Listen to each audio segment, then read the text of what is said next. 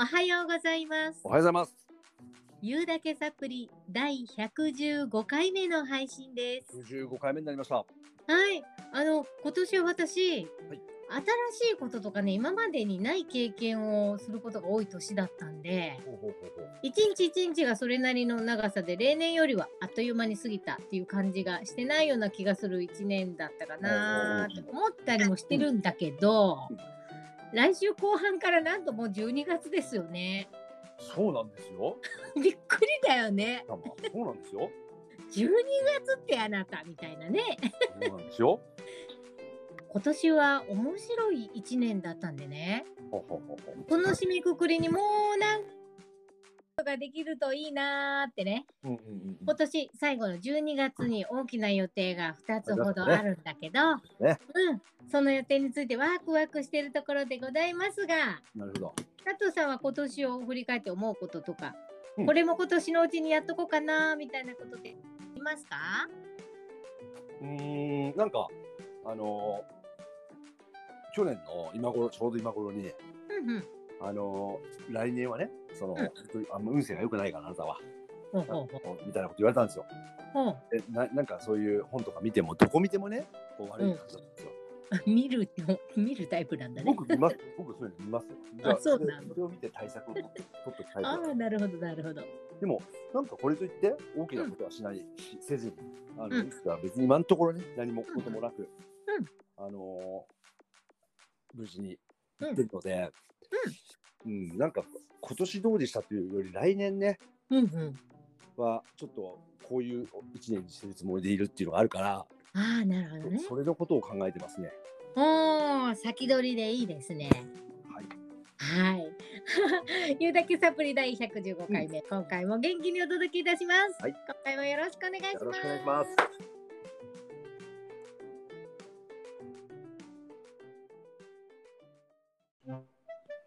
言うだけサブリ。聞いてね。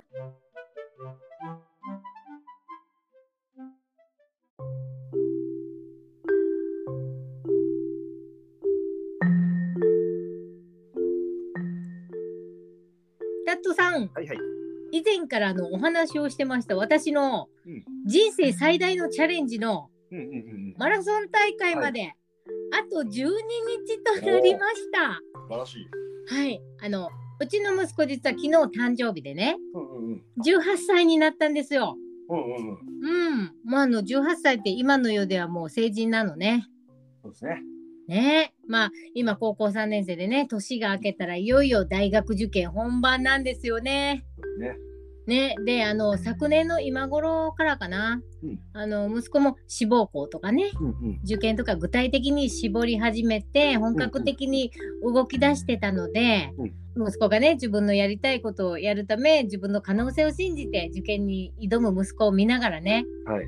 私なりのやり方で勇気づけたいなって思ったんですよ。うんうんうん、私もちょっと難しいことに挑戦してみようかなって。うん。うんうんうん、でその挑戦することの素晴らしさだったりとか、うん。うんうん。まあ、自分とどうやって向き合ってそれを頑張っていくかなっていうようなことお互いにねその影響を与え合ってうん。一緒に頑張りたいなって思って、うん。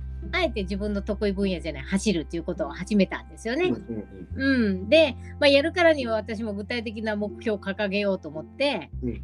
12月に開催される地元のねマラソン大会にこれ結構大きななんだけどうん。招待選手とかゲスト選手とか結構来るんですよ。うん、でエントリーして、まあ、今年の2月からうん。できるだけまあ毎日3キロから5キロ毎日走れる時は走ってたんですけど、まあ、目が悪くてね周りがよく見えてないからうん。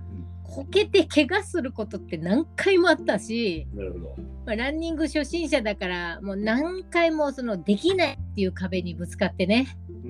へこんだり悩んだりしたこともあったんだけど、うんまあ歩みを止めないで諦めないで進んでいく姿をね、うん。まあ、見せることを自分の子育ての仕上げにしたかったのかもしれないなって今思うとね。なあ、それは。うんまあなんかこれはいいな。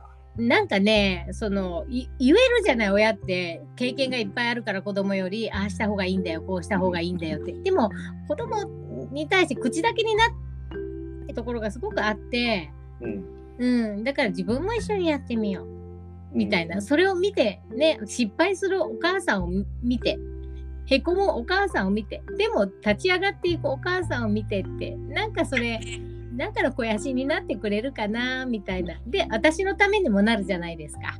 そうですね。うん。でもまあできないこといっぱいあるんですけど、うんうん、現実に向けてねあれこれ工夫して進んでいく毎日がとっても楽しくなってきて私も。あ素晴らしいね、うん、本当にそれねその手術前後トレーニングがやっぱりできない時があって、うんうん、もうその時も走ること楽しくなってたからめちゃくちゃ走りたくて仕方なかったんですよね。でね、まあ、あの目の手術もうまくいきまして、うん、やっと先週初めぐらいからかなトレーニングを再開できたんですけど、はいはい、今度はね、うん、先週の自分のバースデーの前日に、うん、突然右足に力が入らなくなっちゃったんですよ。えそうなの？そう。で歩行困難になって歩けなくなったの。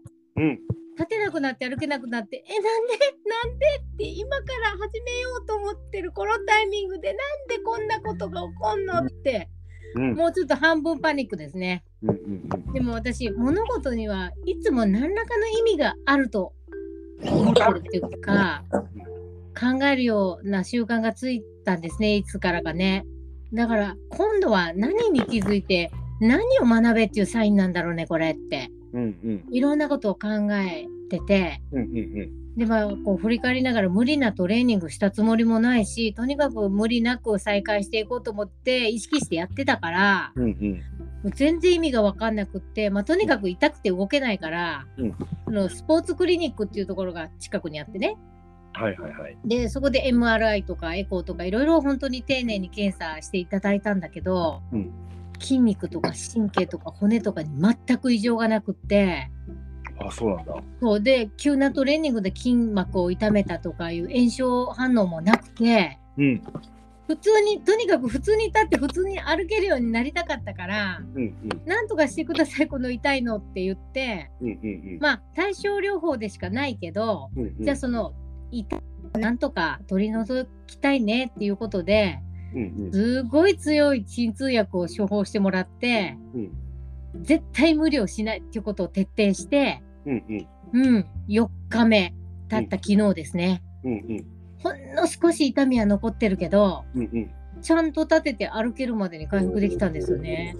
何だったんだろうこの経験はってずっと考えてたんだけど、うん、私ねあの誕生日にタトさんもね、おめでとうってご出張先からね、メッセージくださすごい嬉しかったけど友達とかね先輩とか後輩とかお世話になってる方とかたくさんの方からおめでとうのメッセージいただいた中に、ほとんどの人がね、私のこといつも頑張ってる人っていう風に書いてくださってたんですよ。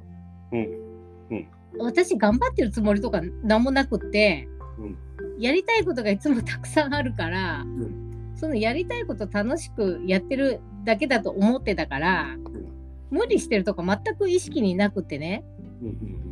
でも誕生日に原因不明の強烈な痛み感と動けなくなったのって、こういう意味だったのかなってふっと思ったことがあるんですけど、これカウンセリングでいうところのゲシュタルト療法みたいな感じなんですけどね、はいはい、私の体が私に話してるんですよ。うんうんうん、ねえねえねえねえ月ちゃん。あなたさ人から実年齢より若く見られるのが嬉しいって思ってるよねって。うん、うん、確かに。頑張ることが楽しくてさ、健康にも気をつけてるから、まだまだ健康に頑張れるって思ってるよねって。うん、いや、思ってる。それは自分の自負してるところだからねって。うんうんうん、でもね、若い時と同じ考えで、同じペースで行動してない？生身の人間ってね確実に年齢とともに体も若い時よりいろんなことに無理が効かなくなってきてるんだよって、うん、それに気づかずないでやりたいことずっと同じペースでやってると頑張ってるっていう意識はなくても体に無理させてる時ってあるんだよ。なるほどね。いうふうに、私の体が私に言うわけよ。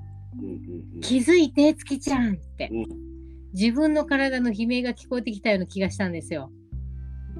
なるほど。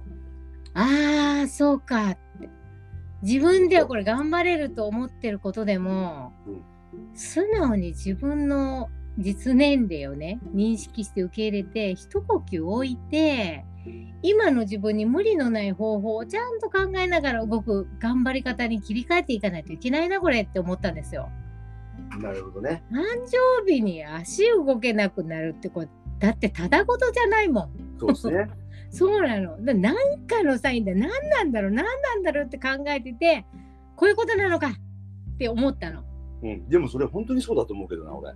うん。うん、だって一歳年取った自分に何か感じるかっていうと普段何も感じないじゃない。うんうんうん、だけどこれサインなんだよね。うん、本当にそうだ、うん、で痛くて動けない間ね本当に歩けなかったのよ。トイレに座るのも大変だったの。うんうんうん。うん、だからその間家族にとっても心配もかけたしお世話もかけちゃったのね。うんうん、でも私この家族に守られて生きてるんだなってすごい思ったの。うんうん、でとってもそれが幸せだなって思ったんですよ。素晴らしいですね。なんかね自分のバースデーに動けなくなった私のためにね仕事の合間に時間見つけてケーキ注文してくれたりね夕飯の用意料理全くことのない相方が夕飯の用意してくれたりとかね、足伸ばせない私にね楽に寝れるようにって寝る時に足の下に入れるクッションをね学校の帰りにね探してねプレゼントに買ってきてくれた息子とかね。もう離れて住んでる娘もねなんとか自分にできることないかって痛さをこう紛らわそうとしてくれてね電話でなんかこうずっとくれてたりとか、うん、本当に痛くて辛かったんだけど、うん、痛いとか全然感じてなくって、うん、私なんて幸せなんだろうってすごい心があったかくなって、うん、でやっぱこの機会に自分を大切にすること、うん、家族を大切に思う気持ち、うん、あとは、うん、もう年なんだから気をつけなよとか人のね言ってくれる言葉を反発しないで、うんうん、人の言葉はそのまま受け取って素直に感じてみるっていうことをね、うん、なんか深く心に刻んだ原因不明の足の痛みからの気づいた話みたいな。いや、素晴らしいですね。素晴らしい話ですね。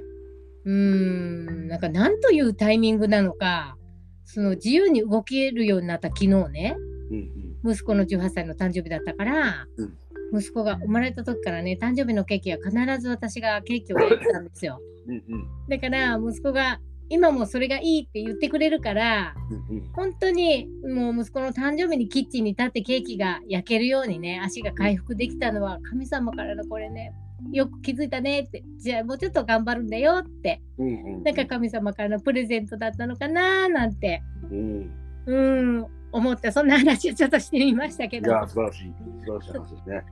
嘘みたいに今日普通で歩けるのよ。もうこの4日間何だったんでしょうっていうぐらい私の変な病気にかかっちゃったんじゃないかなって思ったぐらい。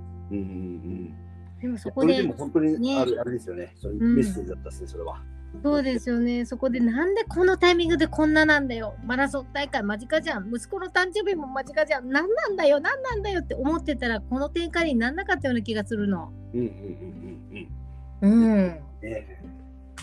だからこうどどこに気づいてっていうのかな。これ何かのサインじゃないかなって自分が思ったとこから始まったのかなって思ったりもしたんだけど、うん、今日その話します感じでなんかね。本当にそうだと思うんですよ僕。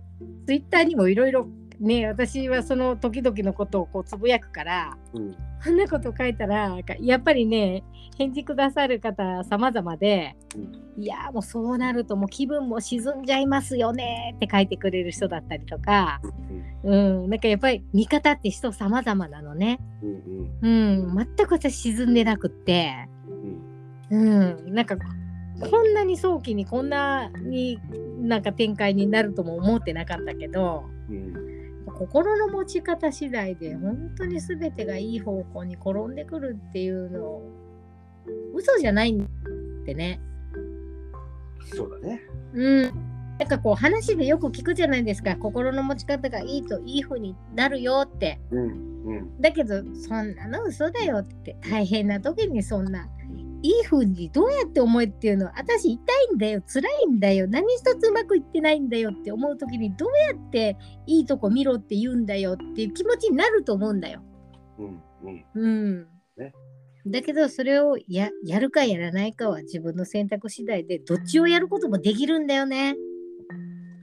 それは間違いないですね。うん、だからあえて大変な方できそうにもない方を見るっていうこと、うんうん、なんかやってみると本当に思わぬ展開になってその時に初めてつながることがあるんじゃないかなって、うん、うん、すごく思ったなんか今回の出来事だったんですけどね。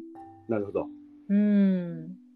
あの、まあ、この間のちょっと、あの、あの世のね、うん、話にちょっと続いちゃうっていうかあれですけど、うん、あの人それぞれテーマがあるみたいな話したじゃないですか。はいはい。でも、あの一つなんていうかな、共通のね、うん、なんていうかな、まあ、あれがあって、うん、これは、簡単に言うと、亡くなるときに、うん、幸せで終われるかっていうゲームをしてるんですよ、僕らは。そうだよね。幸せで終われるかっていうゲーム。だからあのそこで終わった人たちはまあ、ここにまた次も行けるし、うん、だからそう。だからいろんな出来事はねいろいろあるんか。だってゲームしてるからそれ何にも何にもねあの、うん、あれがないゲームじゃ面白くもなんともないから、うんうんうん、いろんな出来事があるんですよ。うん、それをどう幸せの方向性に自分が転換できるかっていう、うんうん、ゲームなので。そうなんだよね。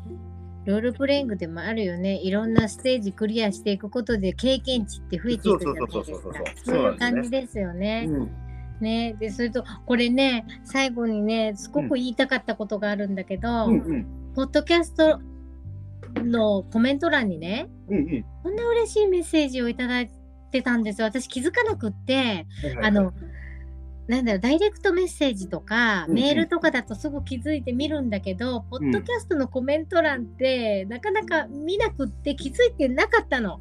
だけど、ね、あの、ある日ね、こんな嬉しいメッセージが届いてたんで、ソラさんっていう方からです。はい。毎回楽しみに聞いてます。さまざまなことについてお話ししてくださるので、新たな発見と笑いをもらうことができてます。時々お二人のチャレンジすることなどを話題にしていることがありますが、聞いてると月ちゃんとタットさんを応援したくなります。ぜひこれからも発見と笑いをもっと引き出せるようなユーサポを作ってください。応援してます。っていうメッセージが届いてたんですよ。めっちゃ嬉しい。いや、めっちゃくちゃ嬉しくってね、応援していただくって本当とっても幸せな気持ちになりましたし、うん、ああ、もっともっといい番組作っていこうってエネルギーもガンガン上がりますよね。そうですね。ねあの応援するってすごいと思う。お母さんたちも本当に子供たちを応援してあげてほしいと思う、うん、エネルギーガンガン上がりますよ。そうなんだよね。今、うん、あのそう応援するだけで力になりますよね。そうなんですよ。ね、うん、あのいいことを教えたいと思うと思うの。こうしたらいいよって経験も多いからね、ああしたらいいよ、こうしたらいいよって教えたくなると思うんだけど、うん、応援だけで十分力が出ると思う。うね、すごい実感してる私もね、す嬉しくって嬉しくても今度どういう展開にしようとか、これからどういうふうにしようとか、ものすごい考えが広がってんの今。おなるほど。うん、ねそらさん素敵なメッセージをありがとうございました。ありがとうございました。嬉しかったさん。ねえ。ねえ。これからも頑張りましょう。はい。はい、そんな感じで言うだけサプリ。そろそろお時間が近づいてまいりました。番組ではリスナーさんからのメッセージを楽しみにお待ちしております。力をもらいますので、いただいたメッセージは番組でシェアしてさせていただいて、タトさんと月ちゃんが楽しく展開いたしますので、どしどしお寄せくださいね。はい。はい。では、笑いと気づきのサプリ番組言うだけサプリ、最後までお付き合いいただきありがとうございました。ありがとうございました。お相手は私、月ちゃんと。でした。また次回、お楽しみに。